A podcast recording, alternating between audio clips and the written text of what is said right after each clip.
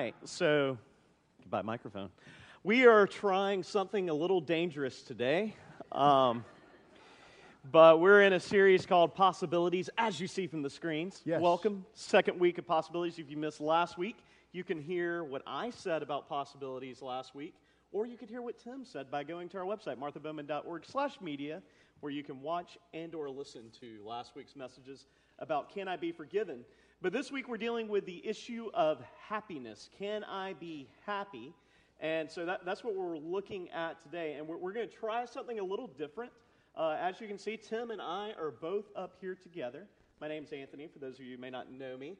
Um, and this is going to be a little dangerous, the two of us together, because I feel like what we're doing is we're kind of inviting other people into our relationship. Well, it's dangerous also because we're both only children. Right. So we're going to interrupt each other in the middle of And only and- children tend to cut Right, each other they off. interrupt each other. They do. So, and uh, you know, we, we never do that, but I hear some. Well, they would never be able to tell that we were only children.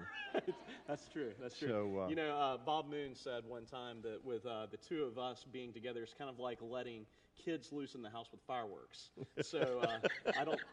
I, I remember that being a good thing when I was a kid. well, let the fireworks begin. That's right. That's right. Well, today we're dealing with the issue of happiness. Can I really be happy? And we're going to have a little bit of a conversation. We invite you to be part of the conversation. Don't really say anything, but we want you to be Right, be a part of our conversation. We want to share with you because we're givers. we're givers, absolutely. Um, and so we're dealing with the question of can I really be happy? And so, Tim, what would you say are a couple of things uh, that happen to be Yeah. Um, people want to and this is very unscripted, by the way. very unscripted. Um, Very a, a couple, a couple of things I'd say is one, uh, to start off with, um, there is a natural desire for us to be happy. I mean, I think there's something in us, a drive that seeks happiness. And, and we pursue that. In fact, I talked to someone this week and they said, you know, really, Tim, given the subject matter, I think God wants us to be happy. And I, I would agree with that. I believe contentment is important. The key is where do we find that? And that's what I want to mention early on in our, in our discussion. And there's a couple of categories, and I think we can uh, throw them up as the P words. Let's talk about that a little bit. And, and if we've got them on the screen, I'm not sure if we do, but completely unscripted. Just having a unscripted. Okay, I'm, I'm so glad you asked uh, the question. Right. Uh, and let's talk about some categories. One is possessions, and, that, and that's kind of an obvious one. Uh, I mean, I, I really believe the Lord created things for our delight. I think He wanted us to utilize material things. The problem is they can never satisfy as our guide.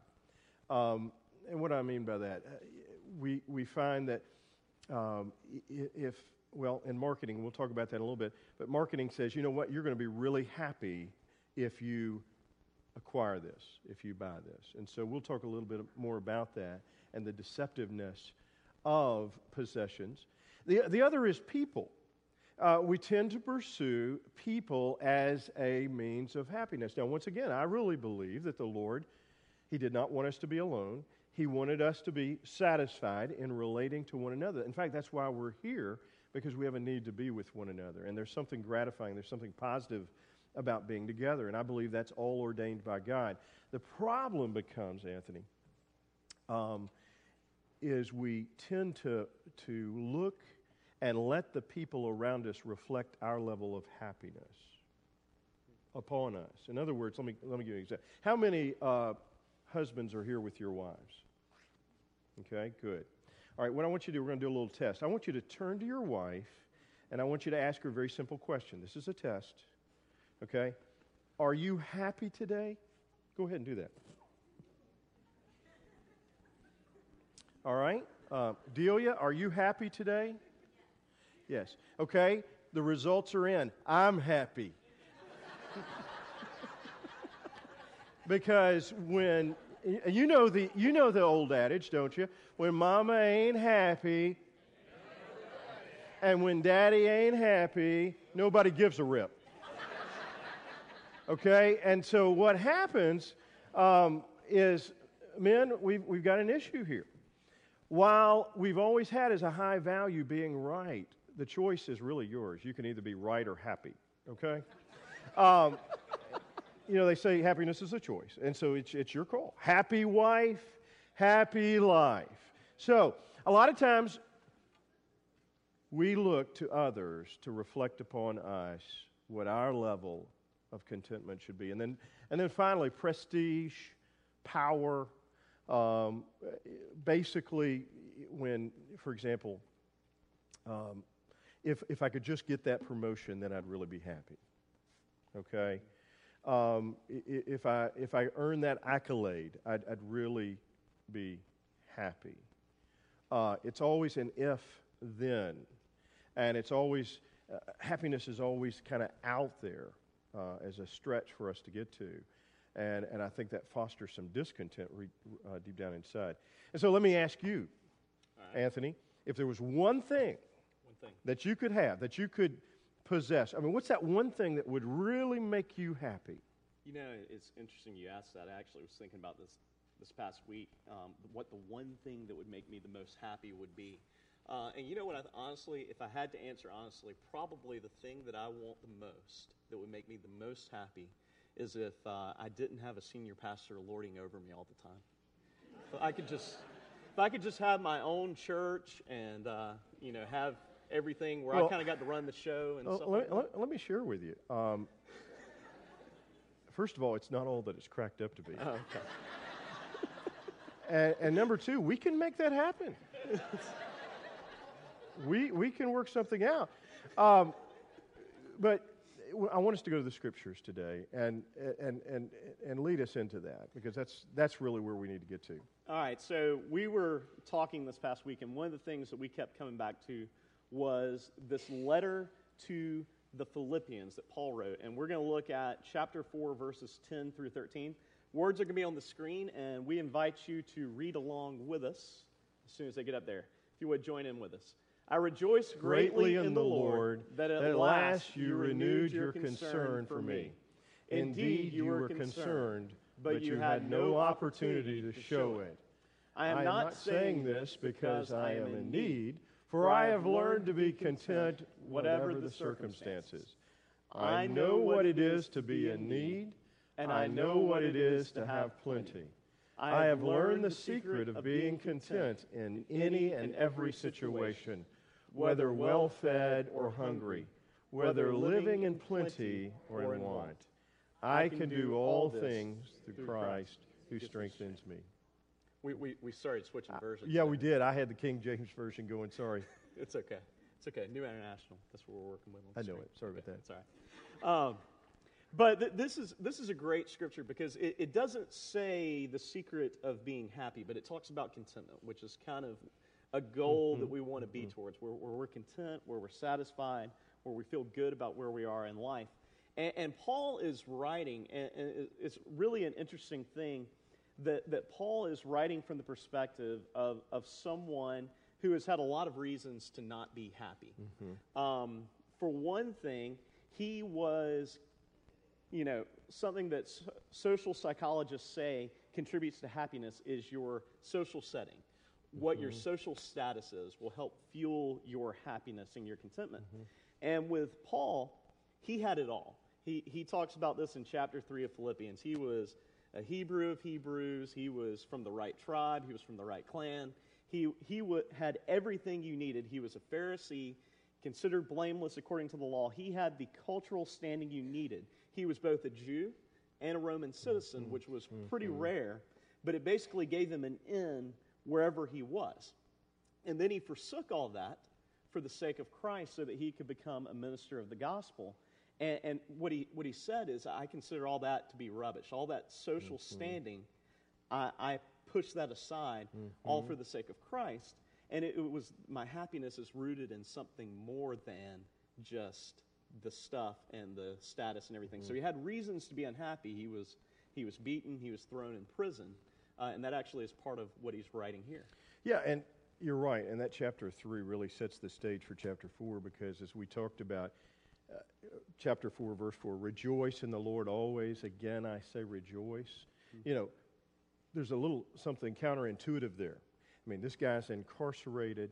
He has, uh, he's distanced from his family, his friends, from, from this church that has been so supportive of him. And there's something crazy about that. Uh, in that, his circumstances are not good. And yet, he is writing people about how to be content. Um, and, and, and I think that's important for us because I think there's a delineation between happiness and joy. Right. Um, happiness for me has more to do with my circumstances. Are things going well for me? Are things going my way? Um, joy, I think, is something much different. It supersedes circumstances. It, um, it has to do with the presence of God. I like what one person said joy is not the absence of suffering, Right. but the presence of God. And, and he's in the midst of suffering. I mean, and he knows that death really for him is imminent. But he's content, Mhm. and he talks about a secret. And I think that secret is critical for us as followers of Christ. And I'm going to ask you, help us to see what that secret is. Well, th- this is something that, that really hit home with me a couple of weeks ago. I was uh, on a road trip with uh, one of my really good friends. We've known each other for a really long time. And we were driving from New Hampshire to Georgia. Uh, it's a 20 hour trip. And so when you're on a 20 hour trip, you're just creating things to do in the car. Uh, I mean, just don't even bother guessing how much longer you have. It's just just endure one moment to the next. And so we're we're driving along and we're somewhere in the state of Pennsylvania and we're riding down the road and a couple of songs that we thought had interesting lyrics came on the radio. And you know, sometimes you just sing along to what's on the radio and you don't mm-hmm. really think about what it says. But we, we decided to play this little game where the one of us that was not driving, not the one driving, but the one who was not driving, Good. would pull up on their phone the lyrics to whatever song we just listened to, and we would just read them aloud like you would at a poetry reading, and just tried to comprehend it. And so one song we came across, You were bored. we were, we were. Pennsylvania, have you ever been to Pennsylvania? I have. I- I All right. understand. So we're, we're riding along, and there's one song that just kind of has some bizarre off the wall lyrics. Mm-hmm. Uh, he kind of has these little schizophrenic moments in the middle of it where he starts singing about something else. Mm-hmm. And it's a song uh, you don't remember, but maybe some people will. Uh, the song Mr. Jones by the Counting Crows came out about 20 years ago. We have the, the single cover up there. And, Mm-hmm. anyways, this song has kind of interesting lyrics. It's kind of going back and forth. And so I, I decided we're really bored. Remember that. Right. So we, we decided we're going to look up and see the story behind the song.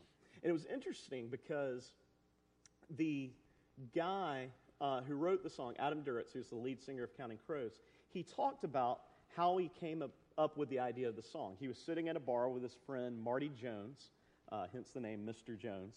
And while they're sitting there at this bar, they see this drummer from a, a well known band sitting at the other end of the bar, and he is just having the easiest time with the ladies. People are all around him, and, and he's just sitting there. You, you know how drummers are. We actually have a picture of our drummer, Jeremy, uh, up on the screen. Um, you know, you know, all right, all right. He's looking good. He is, he is. Looking rather dapper. Now, Jeremy's married, so uh, go easy. But, you know, drummers do have it a little bit easier. And so mm-hmm. Adam Duritz is sitting there looking, and he's like, if I could just become famous, if I could just have a hit song, if I could be on the TV, then everything would come together and it would be easier. Mm. And so he, he, he's caught up in that idea of if I, if I had the prestige, if I had the power, if I had the approval of other people, going mm-hmm. back to those three P's. Mm-hmm. But what's interesting about the song is that later on, he regretted writing it. And so when they play that song live, if you ever hear him play it live, it's not the jangly part that you hear on the radio, Mr. Jones and me. It's actually this really subdued version played with nothing but acoustic instrumentation, a little bit slower. Because what he realized is that when he got success, it didn't make him happy. It wasn't what he wanted. And, and I don't know Adam mm-hmm. Duritz. I don't know the guy who wrote the song, but this is, this is getting back to that secret. Mm-hmm. I believe that he will never find something that satisfies him until he gets to the point that Paul was when he says, I have learned the secret of being content, whether well fed or hungry. I can do all things through Christ who gives me strength. That's good stuff. I'm encouraged that I have an associate. I was thinking he was going to quote from Casting Crowns. Uh-huh. It was Counting Crows. Yeah. And you're exactly right. Yeah. I believe, you know, there's a great theologian that said there is a God shaped void in all of us. And I think for, for Adam Duritz, That's the same. Yeah. okay, for Tim Steffen, for Anthony McPhail, we can try to make our possessions and something that jams into there, but it will not fit. Right. We can look to others and somehow try to make them gods, but they're going to come up short. They're not going to fit in that God shaped void. Uh, We can, uh, fame in his case, Mm-hmm. and, and, and uh, affluence. It's not going to get it. Um, it's, it's, you know, I, I guess what, if we were cruel, we could say to him, How's that working out for you? You know, it's not working out well. And, and so I think Paul's helping us to understand the secret's out. He, he's letting the secret out, and that is inviting Christ to be that central part of our contentment. Um, and, and I think that's critical. There's a byproduct to that. And, and that byproduct means that we get outside of ourselves. Yeah, I think that, that part of what happens is, I, think you're exactly right. The secret is finding that contentment in Christ, having that relationship in Christ. And in a lot of ways, it, it means kind of having tunnel vision on Christ, focusing on Christ, uh, and not looking around and being jealous of what other people have, not being envious of other people's situations, but, but focusing on that relationship with Christ. But I think that the counterpart to that is that not only do you look inward and fuel that relationship with Christ, but you also look outward.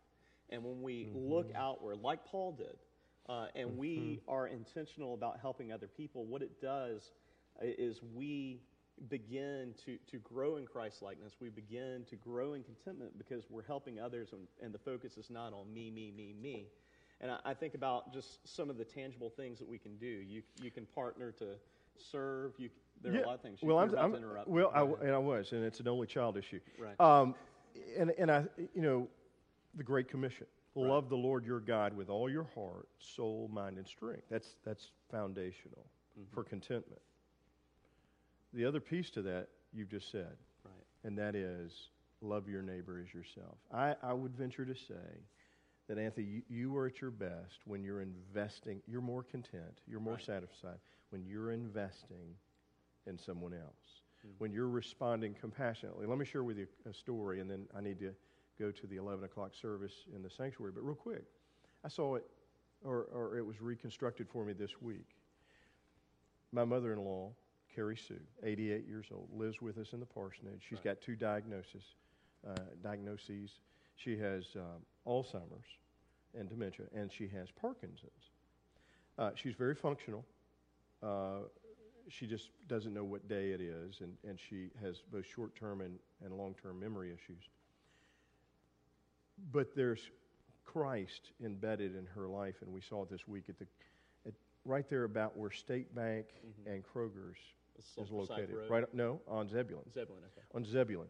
On Zebulon, State Bank, Kroger's, um, there was a, a young mother. She had a stroller in the heat of the day, and she held up a sign, and it said, No job, no money, no food. Okay, Delia's driving the little SUV we have. Carrie Sue's coming back from a doctor's appointment. Delia's driving her, and she motions for Delia to move over closer to this woman. She wants to read the sign. She reads the sign, and amazingly, she can read. You know, sometimes she'll, her speech will be garbled, but she can read, print. Mm-hmm. And she motioned to Delia to, to get closer to this woman, and she motioned to Delia to roll down the window. And, and as clear as, as, as day, she said, Hand me a $10 bill out of my purse. Okay? And so Delia hands her a $10 bill, and she motions to roll down the window, and she hands that bill to this young mother. Now, if you know anything about Parkinson's, it can leave you expressionless. They call it the mask. Her countenance just shined. And she was smiling ear to ear. And I thought, when Delia told me that story, the secret's out. Yeah. The secret of contentment is to live in Christ and to have Christ in us. And then it's to respond with the love of Christ. And that, for me, is what Paul's talking about. I can do all things through Christ who keeps me content in that truth. Right. Very good. Well, I, I think that's the, the big takeaway for today is that uh, when we focus on our relationship with Christ and we let that relationship with Christ fuel what we do for others, Mm-hmm. um, I believe that's what, what God has for us today. And so uh, we're, we're going to say a prayer, and uh, Tim's going to slide out. He's Okay. got to go do another. Are you going to be able to handle the other sermon without me? It'll be rough, but I'll, I'll work through it. we'll pray for you, okay? I'll work through it. All right, sounds good. All right, let's pray. Lord, we just thank you for the opportunity to, to focus on your word and, and just to experience the secret uh, that is there for what it means to be content. And uh, w- we just pray that in our lives that we would begin to reflect more clearly the, the love of Christ, that the love of Christ would shine through in the things that we do, that that, that relationship we ha- have with Christ would not only fuel us internally, but also would prompt us to, to serve out in the world. So that as we focus on the needs of others, that we, we become content with what we have been so richly blessed with. Lord, we pray at this time as we get ready for uh, celebrating communion together, Lord, we just pray that in this act of, of taking bread and taking juice, that, that you would be glorified, that we would experience your presence, we would experience your grace. And we, we pray just for the remainder of this service. We also pray for Tim as he goes next door to, to preach at the traditional service. We pray that their hearts would be enlightened to, to hear this message, to hear this secret, and to hear this truth. For it's in your name we pray. Amen.